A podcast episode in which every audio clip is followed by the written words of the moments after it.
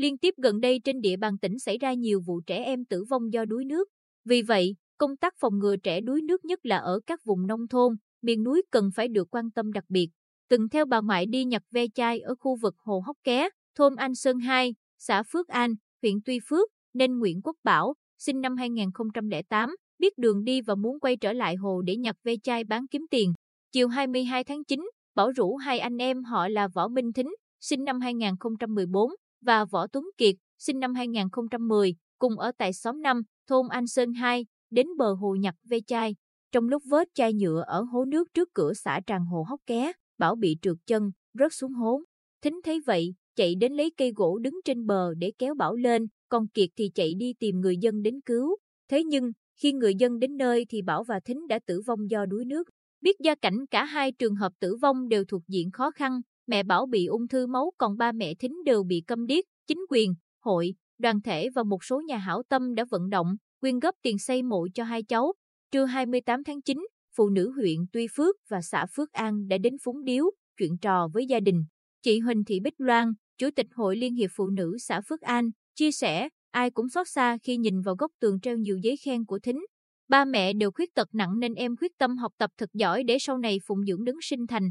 Tại thành phố Quy Nhơn, chiều 28 tháng 8, một nhóm gồm 5 cháu nhỏ, trong đó có Nguyễn Thành Nhân, 10 tuổi, và Nguyễn Tấn Trí, 12 tuổi, cùng ở tổ 3, khu phố 2, phường Nhân Phú, rủ nhau đi bắt ốc tại ao Vũng Cống, còn gọi là Cống Bà ngãi, nằm giữa đồng ruộng tại địa phương. Lúc đó, ao chứa nhiều nước do mưa lớn những ngày trước, Nhân và Trí đi vào chỗ nước sâu, chới với rồi chìm. Một số cháu đi cùng đã hô hoáng nhờ người dân đến cứu nhưng không kịp. Hai ngày sau, vào chiều 30 tháng 8, tại phường Bình Định, thị xã An Nhơn, xảy ra một trường hợp tử vong do đuối nước khi trẻ 14 tuổi ra bờ sông Cung gần nhà để bắt trai và tắm thì bị sụp xuống hố sâu mất tích, đến ngày hôm sau mới tìm được thi thể. Về phường Tam Quang Bắc, thị xã Hoài Nhơn, nhắc vụ đuối nước tại Hồ Tôm làm hai bé gái 4 tuổi và 6 tuổi tử vong vào ngày 11 tháng 7, ai cũng ngậm ngùi, thương cảm. Cả hai vợ chồng đều rất thương con nên mang con ra hồ để vừa nuôi tôm vừa chăm sóc. Vậy mà, một phút lơ đỉnh, cả hai cháu đã rớt xuống hồ, đuối nước. Ủy ban Nhân dân phường Tam Quang Bắc cùng tổ nuôi tôm cộng đồng của phường đã quyên góp, hỗ trợ gia đình nhưng vết thương trong lòng đôi vợ chồng trẻ vẫn luôn rướm máu. Theo một số người dân sống gần hồ Hóc Ké, xã Phước An, tính cả vụ đuối nước mới đây thì đã có 12 trẻ em tử vong tại hồ này. Họ cho rằng trẻ rớt xuống hồ đối mặt với nguy cơ tử vong rất cao do không có chỗ nào để bám víu.